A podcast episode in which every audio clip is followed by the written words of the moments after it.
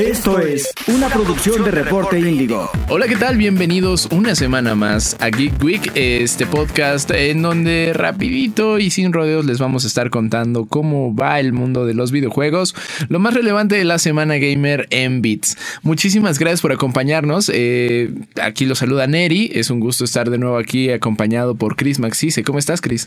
Todo bien, aquí emocionado de estar en una nueva edición de Geek Week y pues vamos a entrar con la primera nota que yo creo que fue la que desató la locura en la semana, en la semana que fue justo que finalmente alguien que no se llama Bandai Namco logró incluir las, las, bellas creaciones de Akira Toriyama, que es Dragon Ball, para aquellos que no saben, en Fortnite, que es una colaboración, yo siento, empezando por ahí, eh, es el sueño de muchos.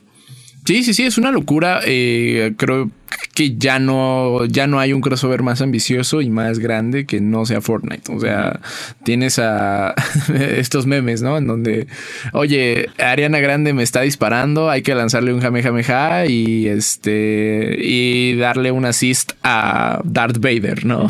Sí, de, hecho, por ahí el meme, un meme muy famoso que salió hace mucho que, que era de, de este, del Chapulín Colorado ahorcando a Goku. Ah, con Superman y Hulk tirados, es decir, que ya los había derrotado. Es pues posible. Ya, es canon. Es posible. Fortnite ya le hicieron canon. Entonces, sí es.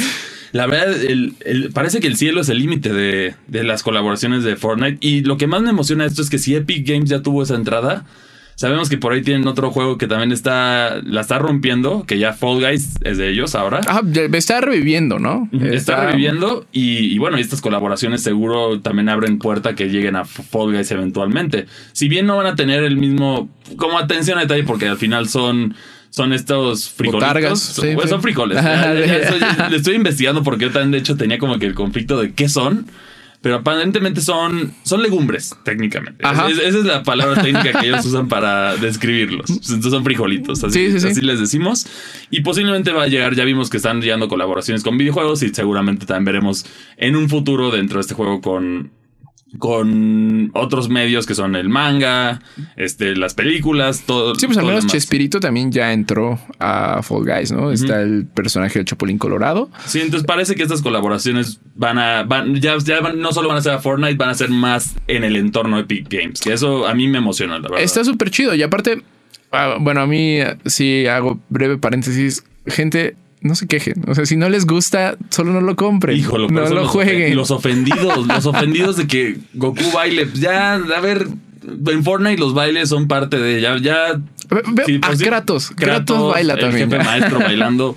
Pues ya aguántense, ya es parte de mínimo. Agradezcan que ya llegó. Ya hubo representación de Dragon Ball que hay rumores, pero que Nintendo nunca pudo llegar a acuerdos en colaboraciones con ellos. Hubo varios desarrolladores que intentaron, pero como los derechos los tiene justo Bandai, son los únicos que pueden hacer los productos. Y es un gran momento para ser fan de Dragon Ball. O sea, está la película, la película próximamente a salir Dragon Ball The Breakers.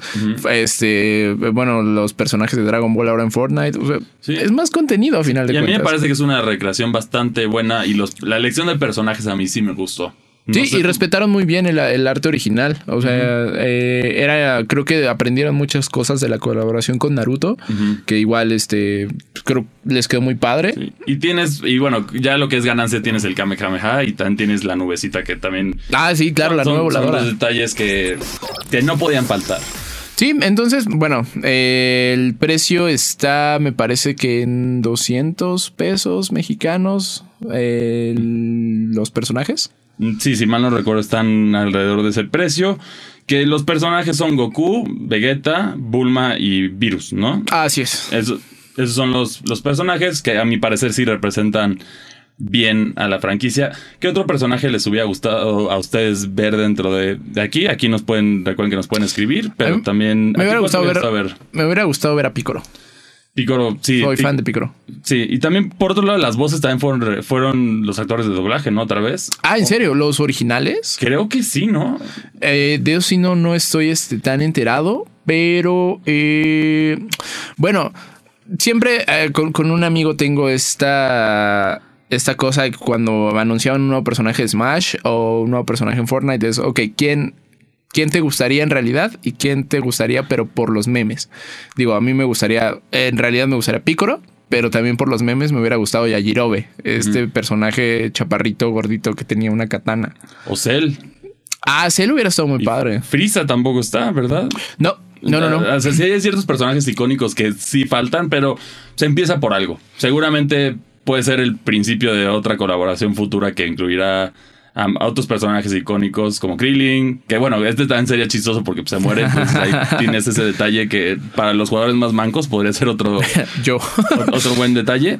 O, o los androides podrían ser también. Hay, hay mucho de qué escarbarle. La realidad, el, el, el mundo que creó Akira Toriyama es enorme, entonces sí hay mucho y al final no todos van a estar, quedar contentos porque van a faltar ciertos guiños, ciertos personajes, pero para mí es un súper paso y la verdad sí puedo decir que se la rifó Fortnite con esta colaboración. Era una que muchos creen que era imposible y se logró.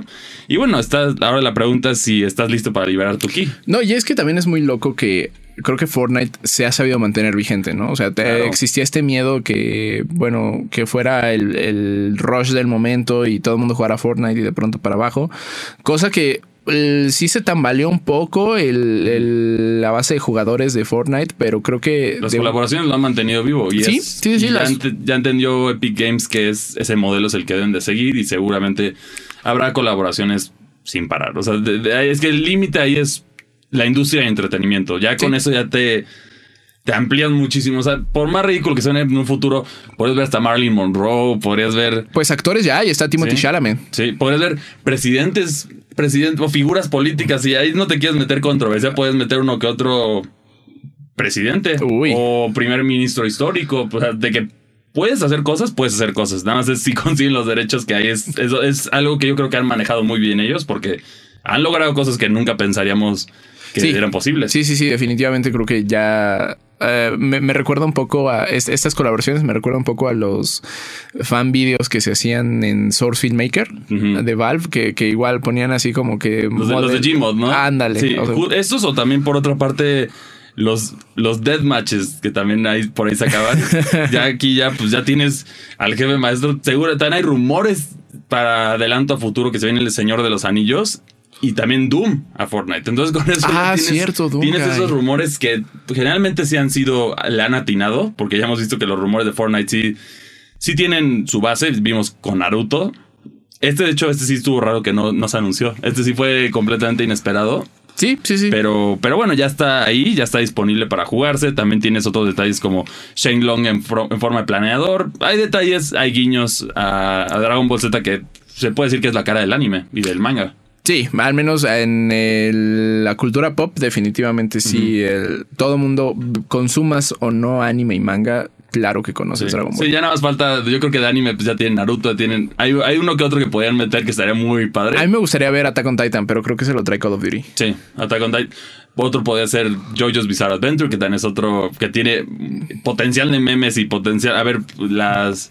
Podría hacer muchas cosas con, con JoJo's Bizarre Adventure, yo creo. Fortnite está logrando lo que en su momento, ¿cómo se llamaba? Shonen Jump, este juego. que- Jump Force, ¿no? Jump Force. Sí, Jump Force que No logró. No, no existe, no existe Jump Force. O sea, No, ni claro, lo asesinaron. Sí, porque no existe. Ya, ese, ese se quedó como un proyecto. un- eso fue un sueño, una pesadilla.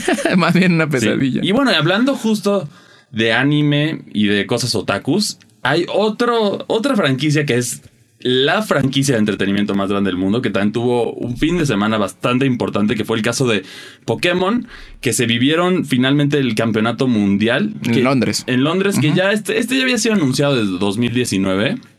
De hecho, curiosamente hubo jugadores que, ima- imagínate, clasificaron para el mundial, para este mundial, con sus equipos del Nintendo 3DS, porque no hubo, campeon- no hubo ningún campeonato mundial durante la pandemia por obvias razones. Hubo estos torneos online que sumabas puntos y te podías ir a los regionales, pero se extendió de más la pandemia, entonces se fue atrasando. ¿Dos años sin...? Tres, bueno, Tres 2020, 2021 2000 y bueno, 2022 apenas tuvimos que esperar. Pero bueno, ahora lo, lo padre de esto es que se incluyeron también nuevos juegos.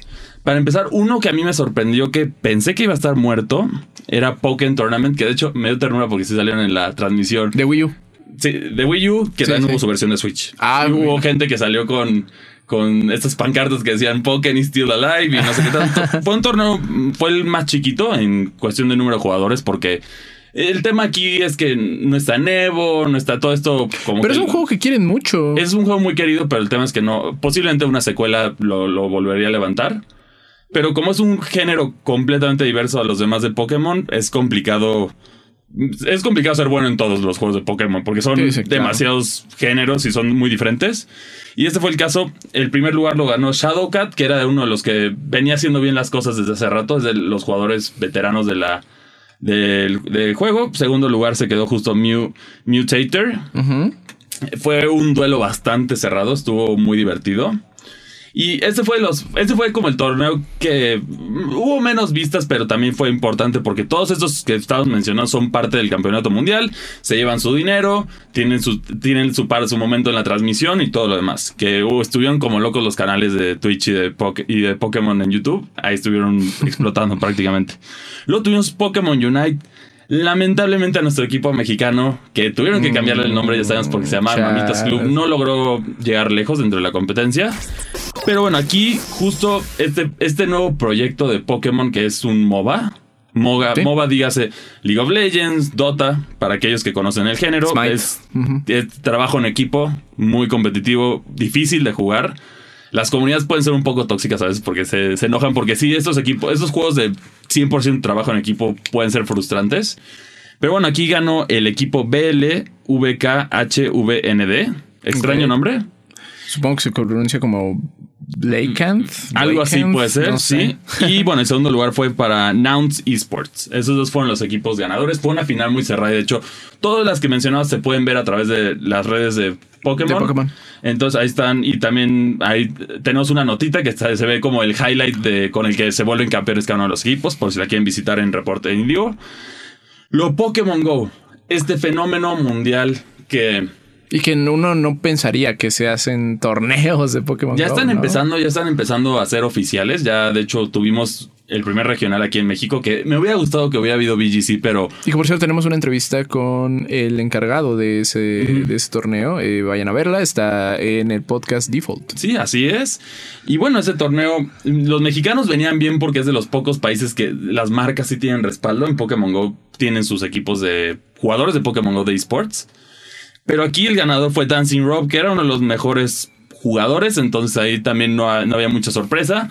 Al final, ciertos Pokémones, n- no hubo nada que rompiera el meta. Eran los Pokémones que ya conocíamos y esperábamos que iban a ser dominantes.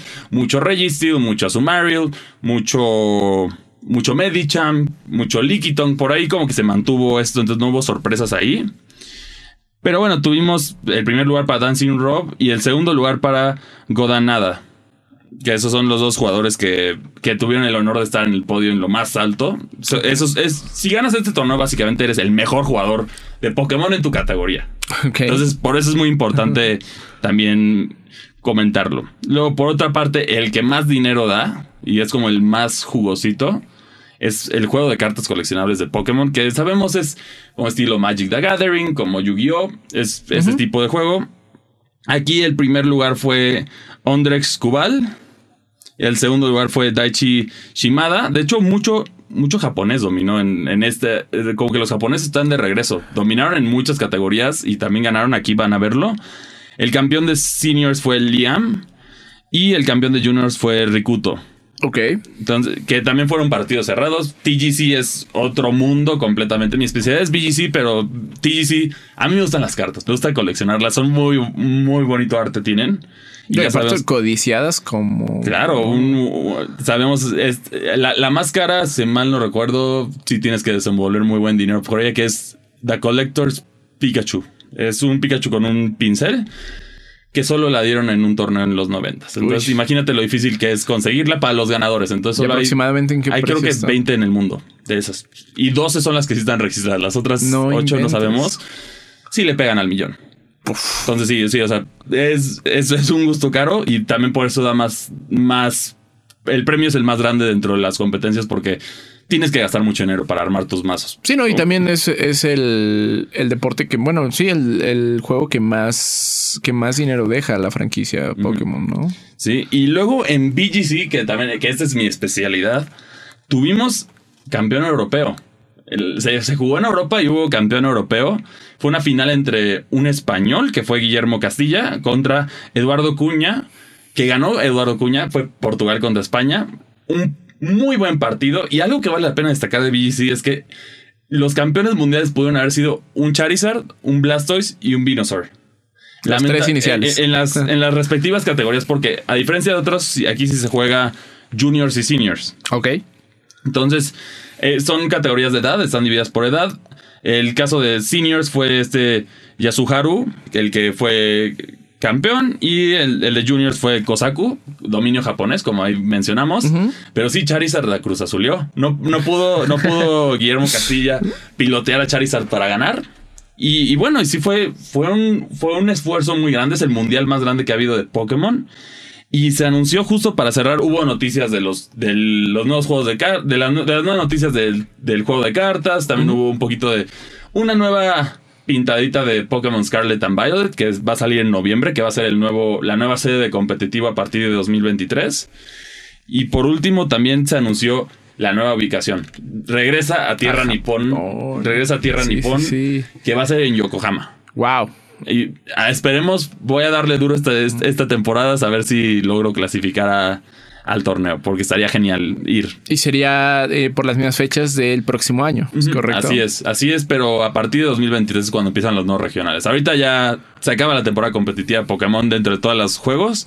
O sea, aquí es para ir armando, irte familiarizando. en el caso de los juegos, irte familiarizando con Escarlata y Violeta que tienen sus propias mecánicas y todo esto que tendrás que adaptarte para ser el, eh, como dice el, clásico, la, canción del anime de Pokémon, que quiero ser el, mejor. Y eh, qué curioso, ¿no? Que este nuevo Pokémon se, va, se vaya a desarrollar en, Europa igual, en España. Sí, justo en, España va a ser. Ya se han alejado últimamente Pokémon en las regiones japonesas. Lo podemos ver, las primeras cuatro regiones de Pokémon son basadas en diferentes partes de Japón. Lo rompen en la quinta generación basándose en Nueva York. Ok. Y ahora tenemos tres regiones europeas también. Londres, España y cuál es la otra? Es bueno, Inglaterra, ah, España y Francia. Ah, son las tres. Y tenemos otra americana que es Hawái también. La región Alola. Alola, exactamente, es, Hawái. Curiosa, a mí me gustaría ver en un futuro, definitivamente, si, si para cerrar este, esta sección, ¿qué regiones me gustaría ver en qué países basadas? Uno latinoamericano sí se lo merece. Hay una audiencia fuerte y también hay historia muy rica. Sí, será muy chido México. México, Perú, Brasil. Cualquiera de esos puedes meterlo. Yo siento que tiene suficiente historia antigua y moderna como para, para hacerlo relevante. Tienes ubicaciones icónicas dentro de cada uno. O por otra parte, la India. Que ya, ya se le hizo un guiño a la India en, en Pokémon. En Pokémon Espada y Escudo. Que justo fue este Pokémon que es un elefante. O sea, está, es un elefante de metal pero inspirado en un elefante asiático y dice que no viene de la, no es nativo de la región, fue importado a la región de Galar. Entonces ahí claramente es el guiño que existe la región de la, de la, India, y por los colores la cultura sería otra que estaría genial de ver. Y por último yo creo que China. China también es otra que... Ah, estaría súper. Aunque ahí la relación entre China y Japón está también. ese sería otro tema para otro. Pero esas son las que me gustaría ver a mí, a ustedes cuáles les gustaría ver. Y para cerrar, felicidades a los campeones que sí, es muchísimo esfuerzo, muchísimo esfuerzo. Muchos dicen Pokémon es un juego de niños, pero lo que tienes que hacer para llegar a esta, para llegar a estas instancias, lástima por los que no les alcanzó para ganar. Sí, no, aparte los, yo creo que vas a dejar de decir que es un juego de niños cuando veas el dinero que se llevaron las personas que ganaron. Creo que fue, como, fue como un millón y cacho dividido entre premios. Sí, sí. Que No, no todo es para los primeros lugares, o sea, sí se dividen. Creo que los primeros lugares serían como 10 mil dólares o algo así, que también no está nada mal, la verdad. que ganar dinero por jugar chido. Sí, es el sueño. Sí, o sea, podríamos, si quedas en los top 10, te llevas a lo mejor 500 dólares. Sí, no, perdiste la inversión del viaje, lo que quieras, pero estás en los top 8 Entonces, yo, yo la verdad, por eso sí sí, sí ahorraría y me iría a la, a la, experiencia. El tema es que tienes que ir a regionales para poder clasificar. Y Latinoamérica sabemos que nunca nos voltean a ver. Solo, solo tuvimos un regional en esta temporada de Pokémon Espada Escudo en Latinoamérica que fue en Chile. Sí, Latinoamérica no existe para Nintendo. El de Santiago. fue el único y también ya échenle un ojo a México que regresen los. Antes teníamos más. Entonces espero que regresen en un futuro a la Ciudad de México y que el esfuerzo que está haciendo Niantic haga, haga que los demás volteen a ver tanto BGC y juego de cartas. Sí, pues al menos Pokémon Go sí eh, es de Latinoamérica, creo yo. Sí, sí, curiosamente que es como la zona donde menos pensarías que caminan y juegan competitivo. Que de hecho también lo, eso es otro factor para otro día que les comentaremos. Y por último, les traemos la noticia de esta guerra de consolas entre fanboys ya tiene que acabar porque se inflan todos los rumores. Aquí hemos visto últimamente que primero Xbox, primero PlayStation se enojó por lo de lo de Call of Duty. Que, ah, Call va a salir en Game Pass. Ya sabemos que va a salir en Game Pass por al ser de una de las propiedades de Microsoft. Si es que se, si es que se logra hacer la compra, que todo apunta para que sí sea así. Pues se supone que en un par de meses ya estaremos confirmando. Lo más seguro es que sí. Y bueno, y de aquí eh, eh, Sony en una corte en Brasil dice que no es competencial leal y se crea todo un drama. Y de ahí Xbox dice, ah, sí, pues tú pagas porque los juegos no salgan en Game Pass. Entonces, ¿de qué te quejas? Sí, claro. Aquí se creó el drama. Ya vimos que Resident Evil Village aparentemente no llegó al Game Pass por esto. Que sabemos que Capcom tiene los Resident Evil tienen prioridad en, en Sony por acuerdos que tienen ellos. Sí, no, y además eh, Sony pues también participa monetariamente en los desarrollos de sus juegos. Sí, entonces también tiene Son productores ejecutivos. Exacto, entonces también aquí tienes que tomar en cuenta eso. Y ahora resulta que este juego que la está rompiendo, este juego de Devolver Digital, que no para de encantarnos aquí en, en Indigo Geek, que fue Cult of the Lamb, resulta que no llegó a Game Pass. ¿Por qué? Porque Sony dijo que no, aparentemente. bueno, lo que este, este rumor lo, lo, inició un periodista del medio este, en un podcast. Eh, y bueno, de, eh, dice que no descartaba la, la, posibilidad de que Sony hubiera pagado. Pero bueno, ya salió Devolver Digital a decir que no. O sea, que, que en realidad este, solo no, no tenían esas visiones y que y que pues, se dejaron como de, sí, y a ver, sean especular. Sean realistas, por favor, ¿por qué?